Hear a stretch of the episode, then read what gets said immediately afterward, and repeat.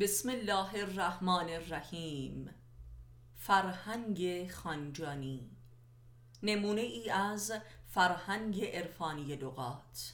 مؤلف استاد علی اکبر خانجانی. صفحه چهار. همزه الله ال لا ه، که ال حرف معرفه است و لا به معنای نه و نفی است و ه هم مؤنث کننده و محبوب کننده نام هاست. پس الله بدین معناست، آن نابوده معروف محبوب. ابلیس، نخستین مخلوق جاندار صاحب شعور که لذا قدیمی ترین و مقرب ترین و عزیز ترین موجود در نزد خداوند بود و آنگاه که خدا تصمیم به خلق آدم به عنوان خلیفه نمود، دچار حسد و کبر و انکار نسبت به آدم و سپس دچار عداوت و تهمت نسبت به خداوند شد و از درگاهش به دورترین حد ممکن تبعید گشت که طبقه درک اسفل السافلین در دوزخ بود و نیز رسول خدا برای امتحان بشریت شد، خاصه امتحان انبیا و اولیای خدا، تا اخلاص آنان را در پذیرش مقام جانشینی خدا به محک بزند. اسم اسم هر چیزی همانا سمت آن چیز است، سم و نه خود آن چیز، زیرا خود هر چیزی خداست. پس اسم هر چیزی موجب راه نمایی انسان اهل معرفت به سوی خداست. اوشو، یک دجال عرفانی در نیمه دوم قرن بیستم و از اهالی هندوستان بود که مدعی بود که همان رجعت بودا و تجسد خداست. این دجال که خود را تحت الفاظ عارفانه و شاعرانه پنهان ساخته بود، به تدریج رسوا گشت و در اواخر عمرش تحت حمایت سازمان‌های اطلاعاتی بریتانیا و آمریکا مشغول به لجن کشیدن قداست‌ها شد و کتاب بهگود گیتا، مهمترین کتاب مقدس هندو را به سخره گرفت و رسالت یافت تا شخصیت و قداست گاندی، ناجی ملت هند را نیز به لجن بکشد و از اعتبار ساقط کند و او را مردی ابله و شارلاتان و تاجر مسلک معرفی کند.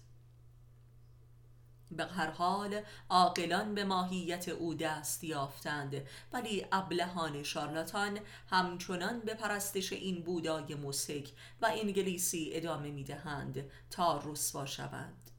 عمده طرفداران او هیپی ها و همجنسگرایان و معتادان و بزهکاران اجتماعی هستند.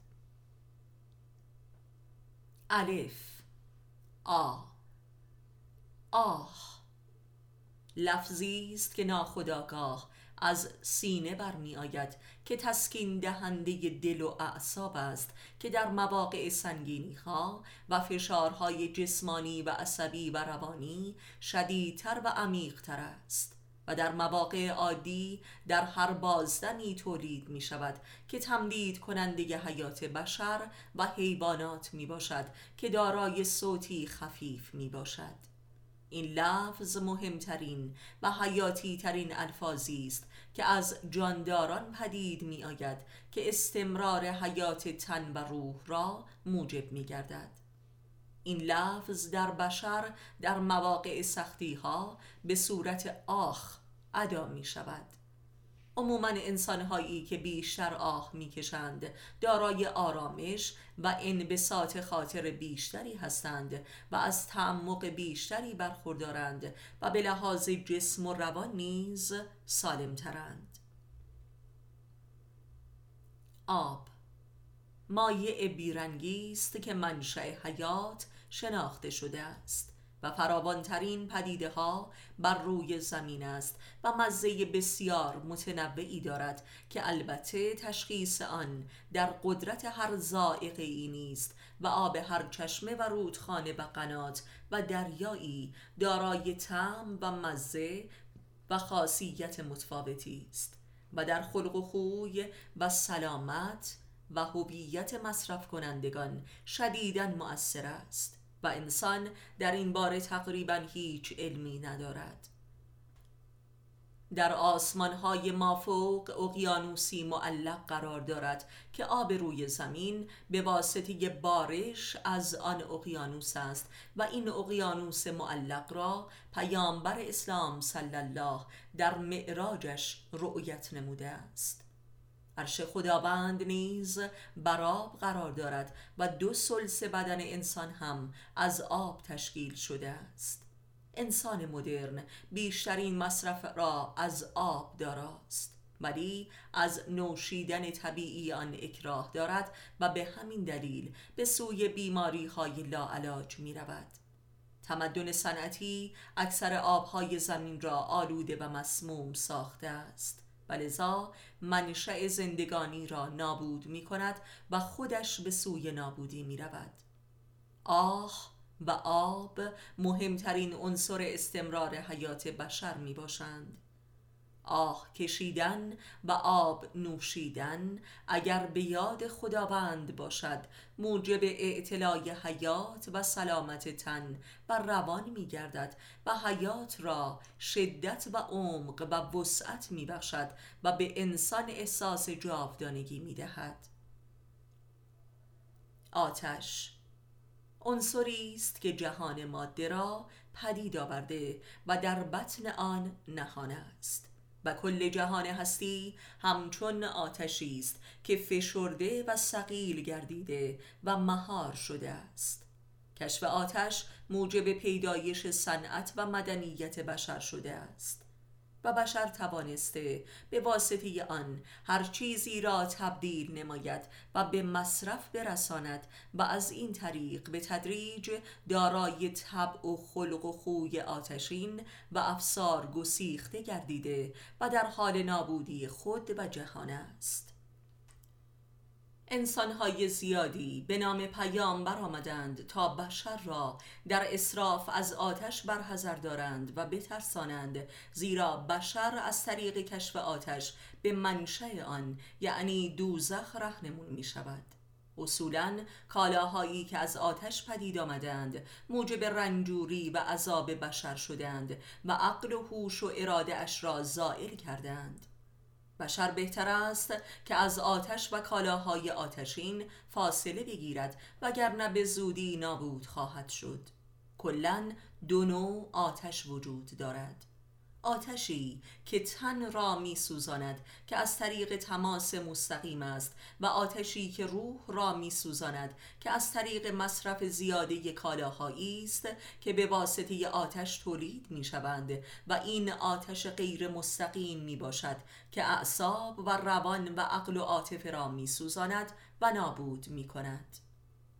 به هر حال از آنجا که همه پدیده های مادی از آتش هستند، بهتر است که انسان در مصرف آنها افراط نکند و کلاً از جهان فاصله بگیرد و به درون خودش پناه برد، به خصوص که جهان مستمراً سوزاننده تر می شود. آدم میمونی است که بر روی دو پایش راه می رود و به پشت می خوابد و از روبرو جمع می کند و تقریبا همه چیز را می خورد و قابل خوردن می سازد. دورانی دارای لباس شد و باز دوباره به اوریانی باز می گردد. بسیار طماع است و در سودای سلطه بر کل جهان هستی می باشد، ولی نمی داند که چه می خواهد، ولی به هر حال در جستجوی چیزی است که نمی داند. برخی از این موجودات به نام حکیمان پدید آمدند و به این نتیجه رسیدند که آدم در جستجوی خودش می باشد و خودش را گم کرده است، ولی نمی داند.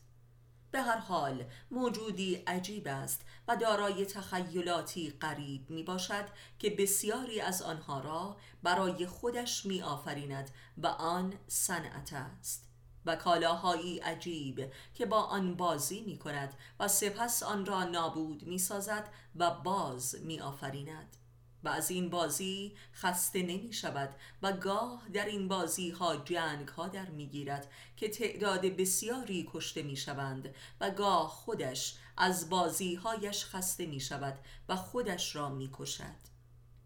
هر یک از این موجودات معتقد است که خودش از همه بهتر است و میلی ندارد کس دیگری بر روی زمین باقی باشد.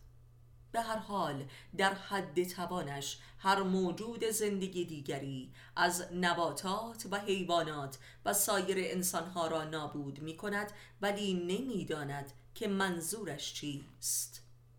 همینقدر که همه موجودات دیگر را مزاحم هستی خود می داند. به نظر می رسد همان عدم باشد که آدم شده است و وجود را تماماً دشمن است. آسمان سقفی مدور و آبی رنگ است که زمین را سرپناه شده است تا موجودات زنده مخصوصاً انسان احساس نابودی نکند. سقفی بسیار لطیف است و لطیف ترین چیزی است که انسان آن را درک می کند. آب و نور و سنگ‌های آسمانی از آن عبور می کنند، فقط نابودی است که از آن عبور نمی کند. تعریف ناشدنی ترین چیزها در نزد بشر است. انتها ندارد و لذا به انسان احساس لامتناهی می بخشد. در واقع وجود ندارد و لذا وجود بخش است. تنها چیزی است که وجود ندارد ولی دیده می شود. آسمان همان عدم عینی است و به همین دلیل انسان هرگاه دچار هراس مرگ و نیستی می شود روی به سوی آسمان می کند و التیام می یابد. و آسمان منشأ آب و غذا و هستی جاودانه موجودات زنده و مخصوصاً بشر است. همه چیز از آسمان و در آسمان است ولی خود آسمان وجود ندارد. برخی آسمان را همان خدا می دانند و یا خدا را در آسمان، ولی به هر حال بشر همین قدر فهمیده است که اگر آسمان نباشد همه چیز نابوده است. فقط از روی آسمان است که میتوان یگانگی هستی و نیستی را درک نمود و نیز یگانگی وجود هر چیزی را، یعنی موجودیت را. آخوند نوعی از افراد بشر است که لباس ویژه دارد که معمولاً بلند و گشاده است و نیز دارای تاج می باشد و نوعی سلطنت الهی را بر روی زمین دعوی می کند که مورد تصدیق بسیاری نیز می باشد. به زبانهای کهن سخن می گوید و مدعی است که زبان خداست و مردمان را به سوی آسمان می خواند و کسی که مقیم در آنجاست و خدا نامیده می شود. رزقش را نیز از همین طریق از دست پیروانش تأمین می کند. برخی از آخوندها در سراسر جهان خود را جانشین پیامبران و برخی هم جانشین خدا می دانند. همه قوانینی که در سراسر جهان وجود دارد از پشتوانه این انسانها بوده است و لذا بسیاری از مردمان از آنها بیزارند، در عین حالی که از آنها می‌هراسند و احترامشان می‌نهند. بسیاری از حاکمان به مدد آنها به قدرت رسیدند و یا بر مسند قدرت ادامه می‌دهند. تولد و مرگ آدم‌ها بدون حضور آنان امری مشکل و حتی محال می‌آید. یکی از رسالت‌های آنان گریاندن مردم است و مردمان از این بابت شدیداً محتاج آنها هستند، زیرا دچار انبساط خاطر می‌شوند. احساس مردم درباره آنها شدیداً متناقض است، یعنی به همان شدت که به آنها محتاجند از آنها بیزارند. در دوران جدید آخوندهایی مدرن ظهور کردند که دیگر لباسهای قدیمی نمی پوشند و به زبان معمولی مردم سخن می گویند. به نظر می رسد که عمر تاریخی و عملکرد قدیمی آنها در حال زوال باشد، زیرا مردم جهان تحت سلطه و تبلیغات رسانه‌های مدرن و تکنولوژی‌ها دیگر قادر به اطاعت از آنان نیستند و آنها را مزاحم حیات خود می‌یابند. بسیاری از آخوندهای جدید به تدریج به راه و روش مردم عادی می‌گرایند و موجودیت خود را در عذاب و انکار می‌بینند و لذا خود را در حال استحاله و خودبراندازی می‌باشند.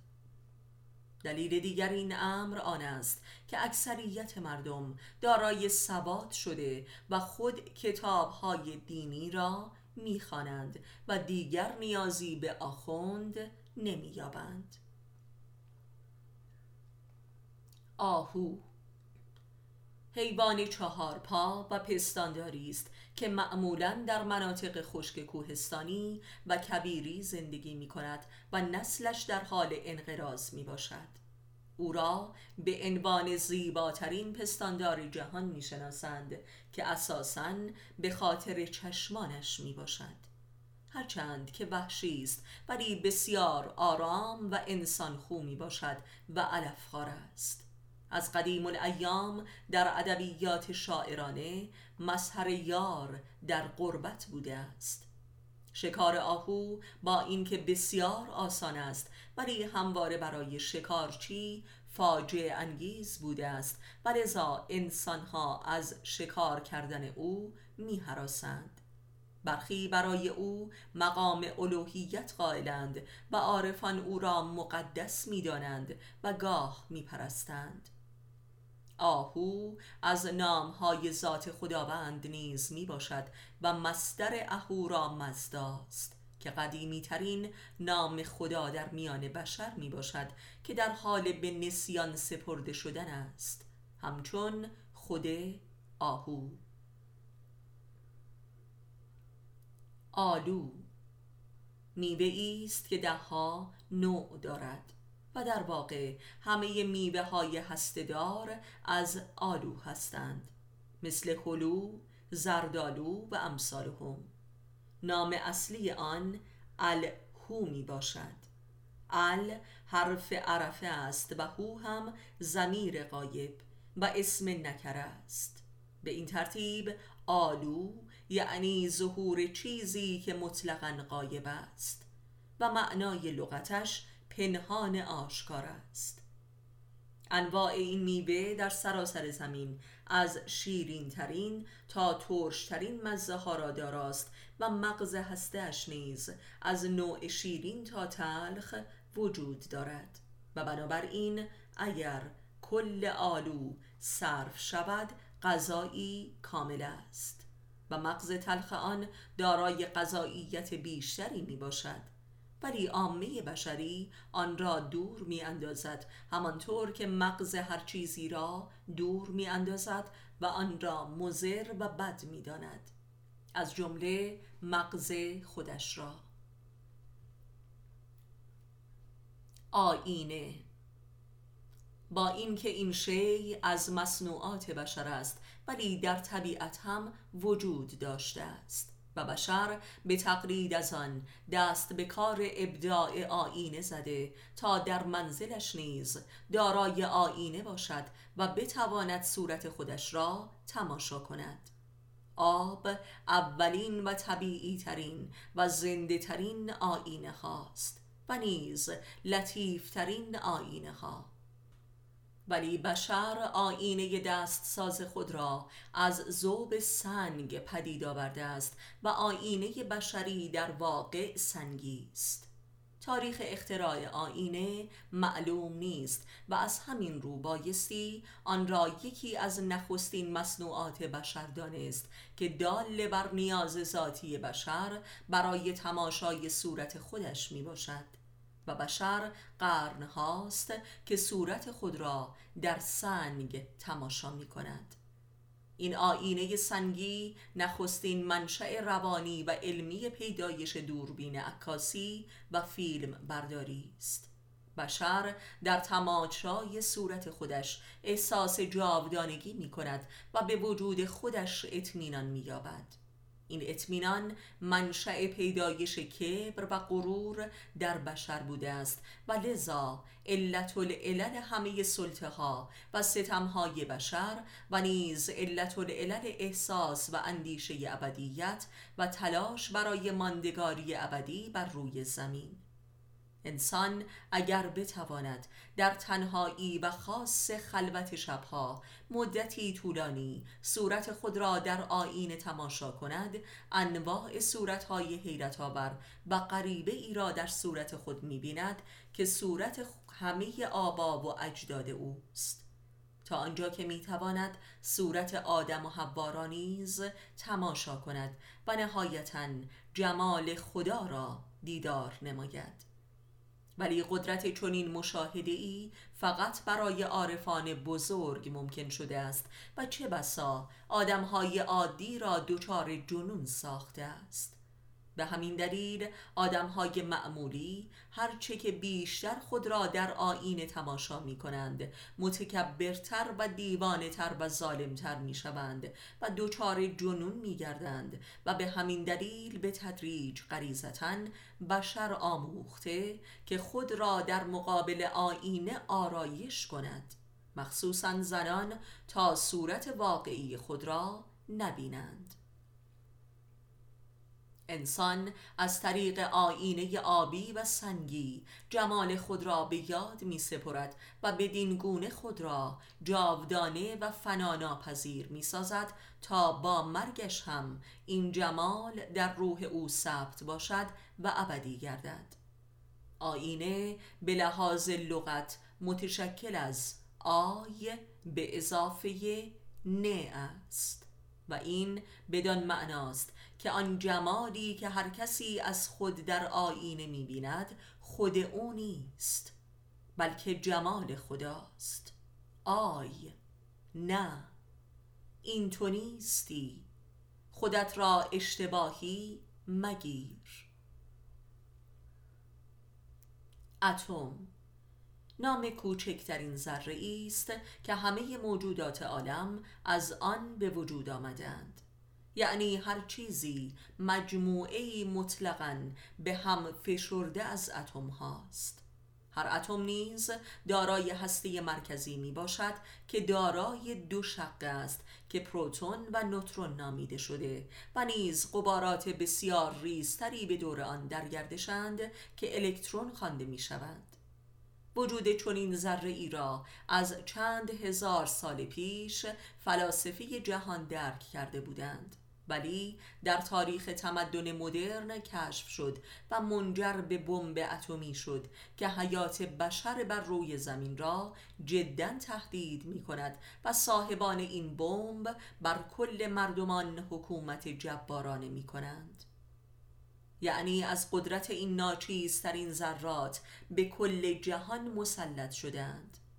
در واقع این ذره است که بر کل احاطه یافته است و حکم می‌راند و حتی از نوترون که میلیون‌ها بار از خود اتم ناچیزتر است بمبی ساختند که هزاران بار قدرتمندتر است.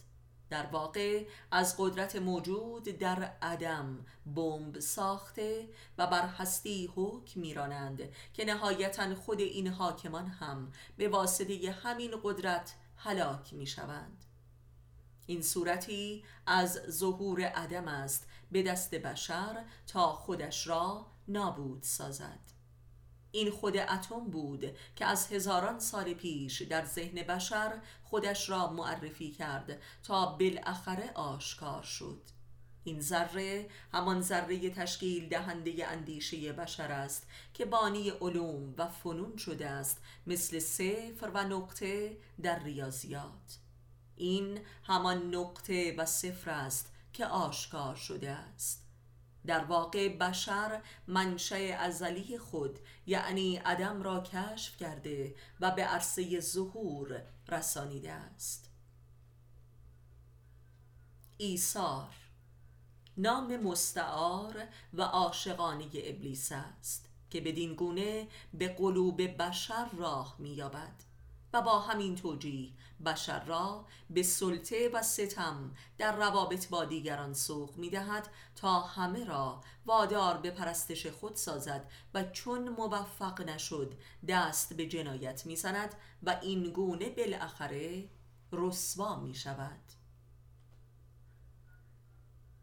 ب بابا به معنای پدر و بابا هم خوانده می شود و یا پاپا.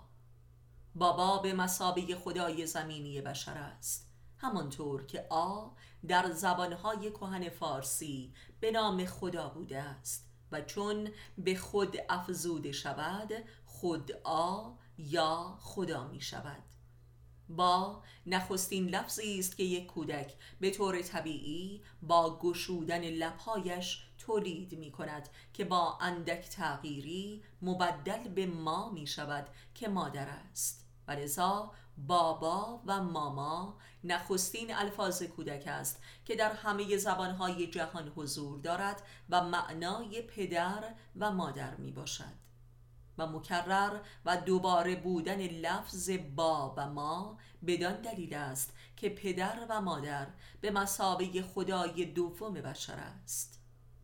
خدای دوباره با به معنای بودن و به همراه بودن نیز می باشد و کلمه باخ به معنای قوت شهوانی مرد نیز هست که علت همخوابگی با زن و تولید مثل است. بابا همان بابا هست، یعنی صاحب قوه باخ. باخ نام یک موسیقیدان آلمانی است که پدر موسیقی کلاسیک نامیده می شود.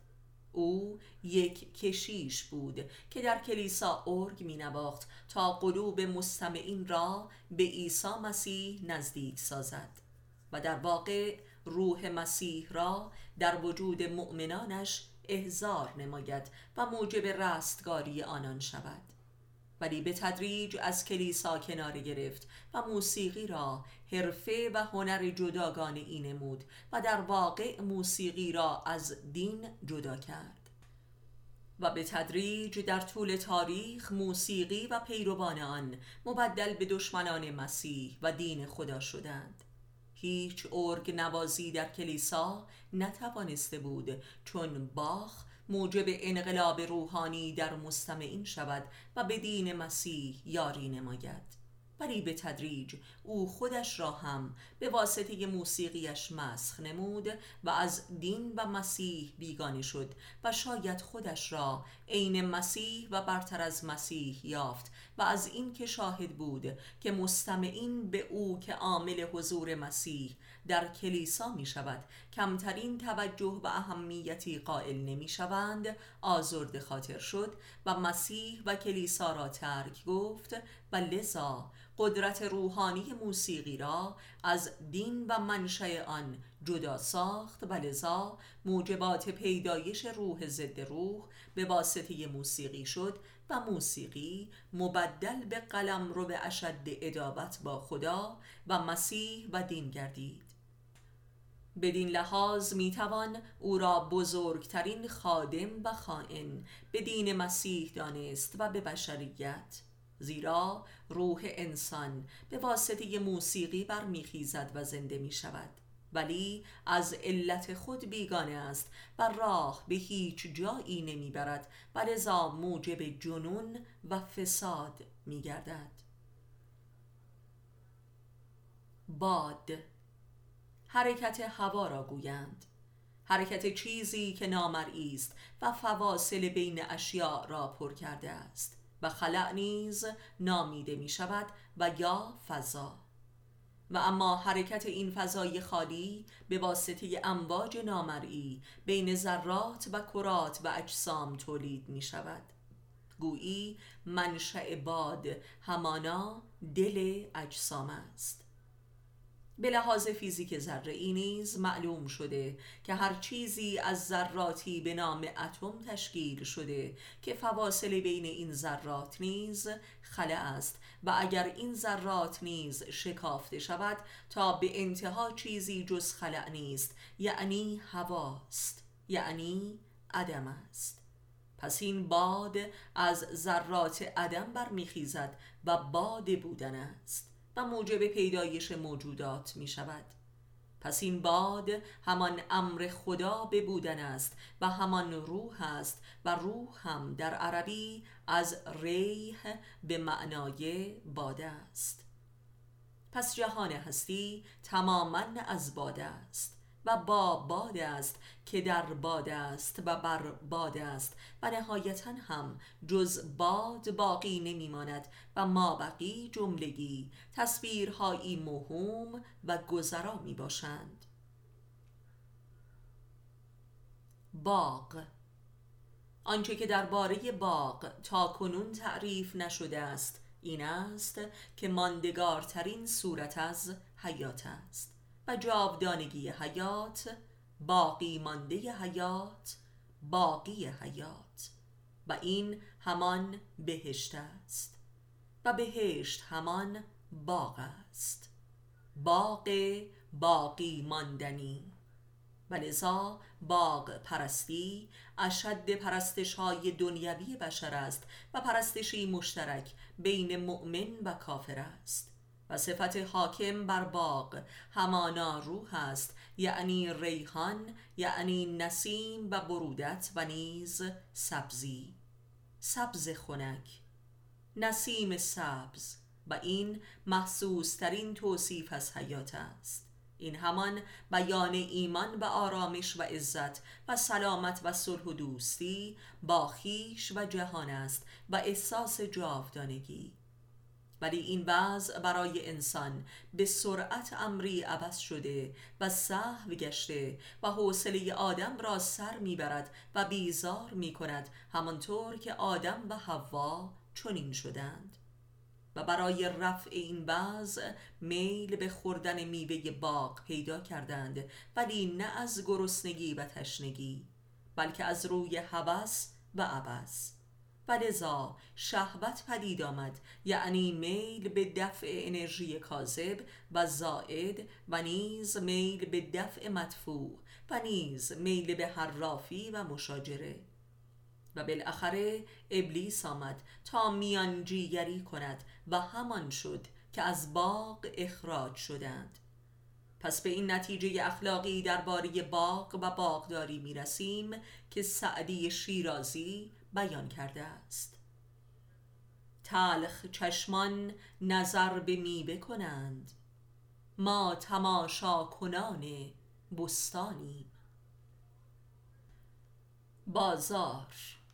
بازار همان بازر است، یعنی صاحب زر و به همراه زر و بازرگان از همین مصدر است و محلی را گویند که انسان به همراه زر و زور و تزویر و زار در آنجا مشغول کار و مراوده و خرید و فروش است.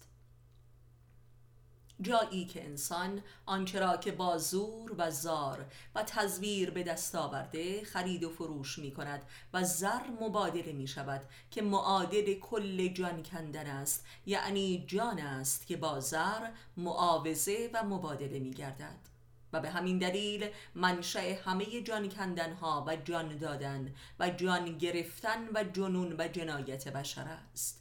محلی است که انسان دارای جان جن زده می شود و جنون می گردد و به جنایت می گراید. همه آدم ها اعم از خریدار و فروشنده و دلال و تماشاچی و کارگر در این محل جن زده می باشند. بازار کانون اصلی تمرکز و تجمع اجنه است. بازار نخستین مرکز شهر و مدنیت است و لذا جنون و جنایت. در بازار هیچ کس خودش نیست و لذا از فرط بی خودی گرد هم می آیند تا شاید صاحب خودی شوند ولی صاحب جن می شوند. در این کانونها هیچ کس نمی تواند راست بگوید و اگر بخواهد راستگو باشد از آنجا طرد می گردد.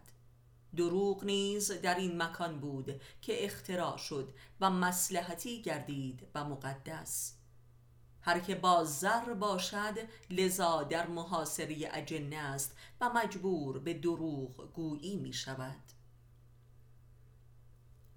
بار، روستایی پر جمعیت و خوش آب و هوا و سرسبز در دامنه‌های کوه‌های بینالود در پنجاه کیلومتری نیشابور است.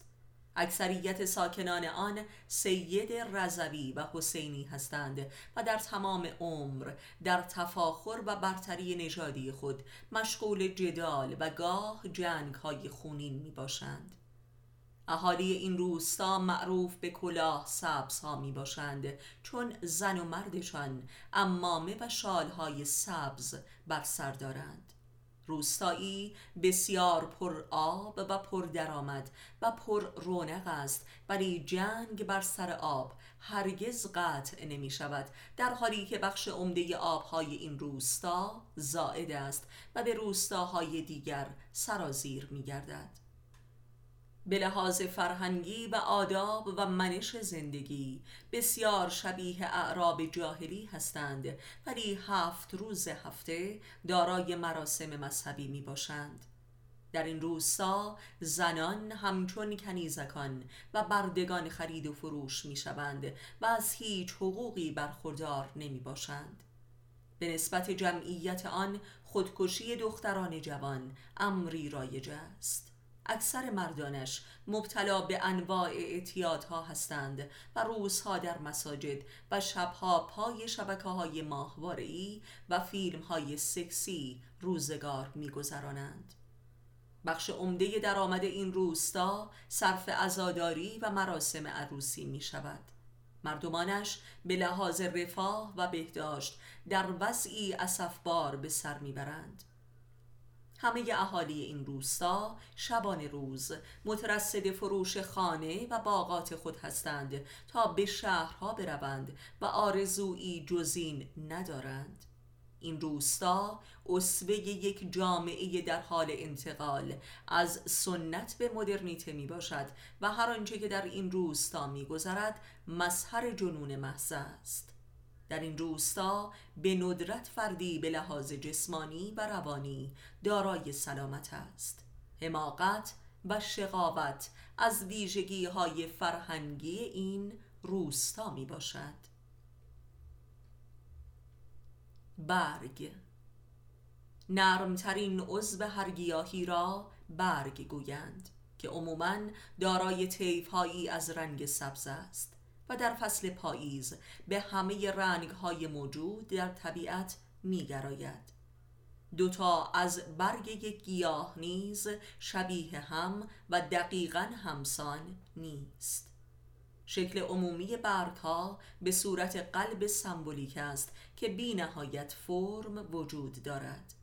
برگ‌ها معمولاً بی‌خاصیت‌ترین عضو گیاهان برای بشر محسوب می‌شوند، ولی علت حیات گیاهان هستند و گیاهان از طریق آن نور می‌گیرند و تنفس می‌کنند و به محیط زیست تراوت می‌بخشند و هوا را پالایش می‌کنند و رنگ آنها موجب تقویت بینایی انسان می‌گردد و مظهر حیات است. برگ گیاهان به مصرف حیوانات علفخوار میرسد و مابقی میپوسد و در خاک حل میشود و خاک را تقویت میکند.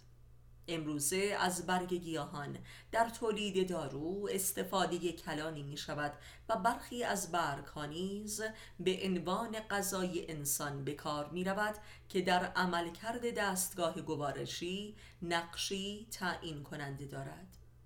برگ کاغذ که در کتابت استفاده می شود و نقشی درجه اول در تمدن مدرن ایفا کرده نیز از گیاهان به دست می آید. بودا، یک پیامبر حکیم و مرتاض هندی که حدود پانصد سال قبل از میلاد مسیح زندگی می‌کرد. شاهزاده ای بود که در شب زفاف گریخت و هرگز باز نگشت. او عمری مشغول تفکر و سیر و سیاحت و ریاضت در احوال خویش و مردمان و جهان بود و نهایتاً گویند که توانست خوشبخت شود و خداوند را در خود بیابد. او بانی مکتب خود خدایی در تاریخ بشر نامیده می شود و مذهب او تماماً خودشناسی است و راه سعادت و جاودانگی را در درون انسان می داند. امروز حدود نیمی از مردم جهان پیرو به آیین او هستند و مابقی به تدریج به مکتب او می گروند. نام واقعی او سیزارتا بود، ولی چون نتوانسته بود خود را به وجود آورد ملقب به بود آ شد که همانا خود آست. بنی اسرائیل قومی را گویند که از نژاد سام فرزند نوح و شجره یعقوب پیامبر است که نام دیگرش اسرائیل بود. قومی بسیار کهن می باشند که بیشترین پیامبران صاحب معجزه از این قوم برخاستند و در این قوم آزارها شدند و برخی هم به قتل رسیدند. این قوم اسوه حکمت و معجزه و در عین حال رذالت و کفر و دنیا پرستی است و در طول تاریخ آواره بوده و بارها توسط شاهان قتل عام شدند و در سراسر جهان اشاعه دهنده یکتاپرستی و سواد و علوم و صنعت و تجارت بودند و نیز ملعون اکثر ملل واقع شدند و تا به امروز چنین هستند. این قوم خود را نژاد برگزیده و فرزندان خدا می دانند و در خارج از نژاد خود ازدواج نمی کنند و امروزه نیز تعدادی از آنان در سرزمین فلسطین گرد آمده و کشوری به نام اسرائیل را ساختند و به مدت نیم قرن است که کانون آتش افروزی و تشنج جهانی هستند و به امید سلطنت جهانی یهوه یا خدای موسی می باشند. این قوم در اتحاد با تمدن یونانی توانست به تدریج به قدرتی مافیایی در پس پرده حاکمیت‌های اروپایی مبدل شود و امروز کل تمدن غرب را در خفا هدایت می‌کند و امیال خود به جهان تحمیل می‌نماید. بهاءالله لقب دینیه میرزا حسین علی نوری پیامبر بهائیان است که در اواخر قرن نوزدهم میلادی دعوی پیامبری نمود و حتی ادعای الوهیت کرد. او در ادامه نهضت باب ظهور کرد که او نیز ادعای امام زمانی و الوهیت نمود و عده بسیاری پیرو او شدند که اکثرا قتل عام گشتند و خود وی اعدام شد. بهاءالله همه مذاهب را منسوخ اعلان نمود و مدعی دین واحد جهانی شد و برابری جنسی و نژادی و مذهبی را ادعا کرد و شریعت ویژه‌ای آورد که البته تاکنون هرگز در میان پیروانش به اجرا در نیامده و لذا دینی بی شریعت است و فقط پیشرفت‌های مدنی و علمی و فنی و اقتصادی را هدف قرار داده است. ایشان پیش بینی نمود که بیست و چهار امام پس از وی خواهند آمد، ولی دو تا بیشتر نیامدند که از نسل او بودند و سپس کل این دین تحت فرمان تشکیلاتی در اسرائیل درآمد که به صورت پارلمانی اهداف و برنامه پیروانش را تعیین و تکلیف می کند و معتقد است که امام غایب است ولی روحش بر آن جمع پارلمانی مسلط است و امرش را به آنها الهام می کند. این دین با اینکه اسلام را منسوخ اعلان کرد ولی عملاً دوباره متوسل به امر غیبت امام شد و ایشان دین خود را بر شعائر و معارف عرفان اسلامی تبیین نمود و تلاش کرد تا مذهبی عرفانی پدید آورد، ولی عملاً کمترین موفقیتی حاصل نشد و پیروان او در سراسر جهان پراکندند و کمترین تعلقی به معنویت و عرفان و دین ندارند و به تدریج هویت خود را به نسیان می سپارند. ایشان مدتی در تبعید بود و در سرزمین اسرائیل مدفون شد که قبله بهائیان تلقی می شود. ایشان کتب بسیاری نوشت که عمدتاً تفاسیر اشعار عارفان اسلامی است. کتاب‌های اقدس و ایقان از کتب مقدس این فرقه محسوب می‌شود که به عربی است و در میان پیروانش بسیار به ندرت خوانده می‌شود و کمیاب می‌باشد. این مذهب عملاً مدرنیزم بود و در آن حل شد.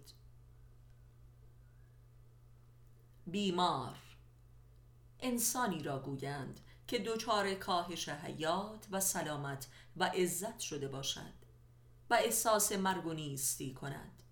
بیمار شدن همان بیمادر شدن است، یعنی از رحمت دور شدن است و از منشأ حیات قطع رابطه گشتن و ارتباط خود با علت زندگی را از دست دادن.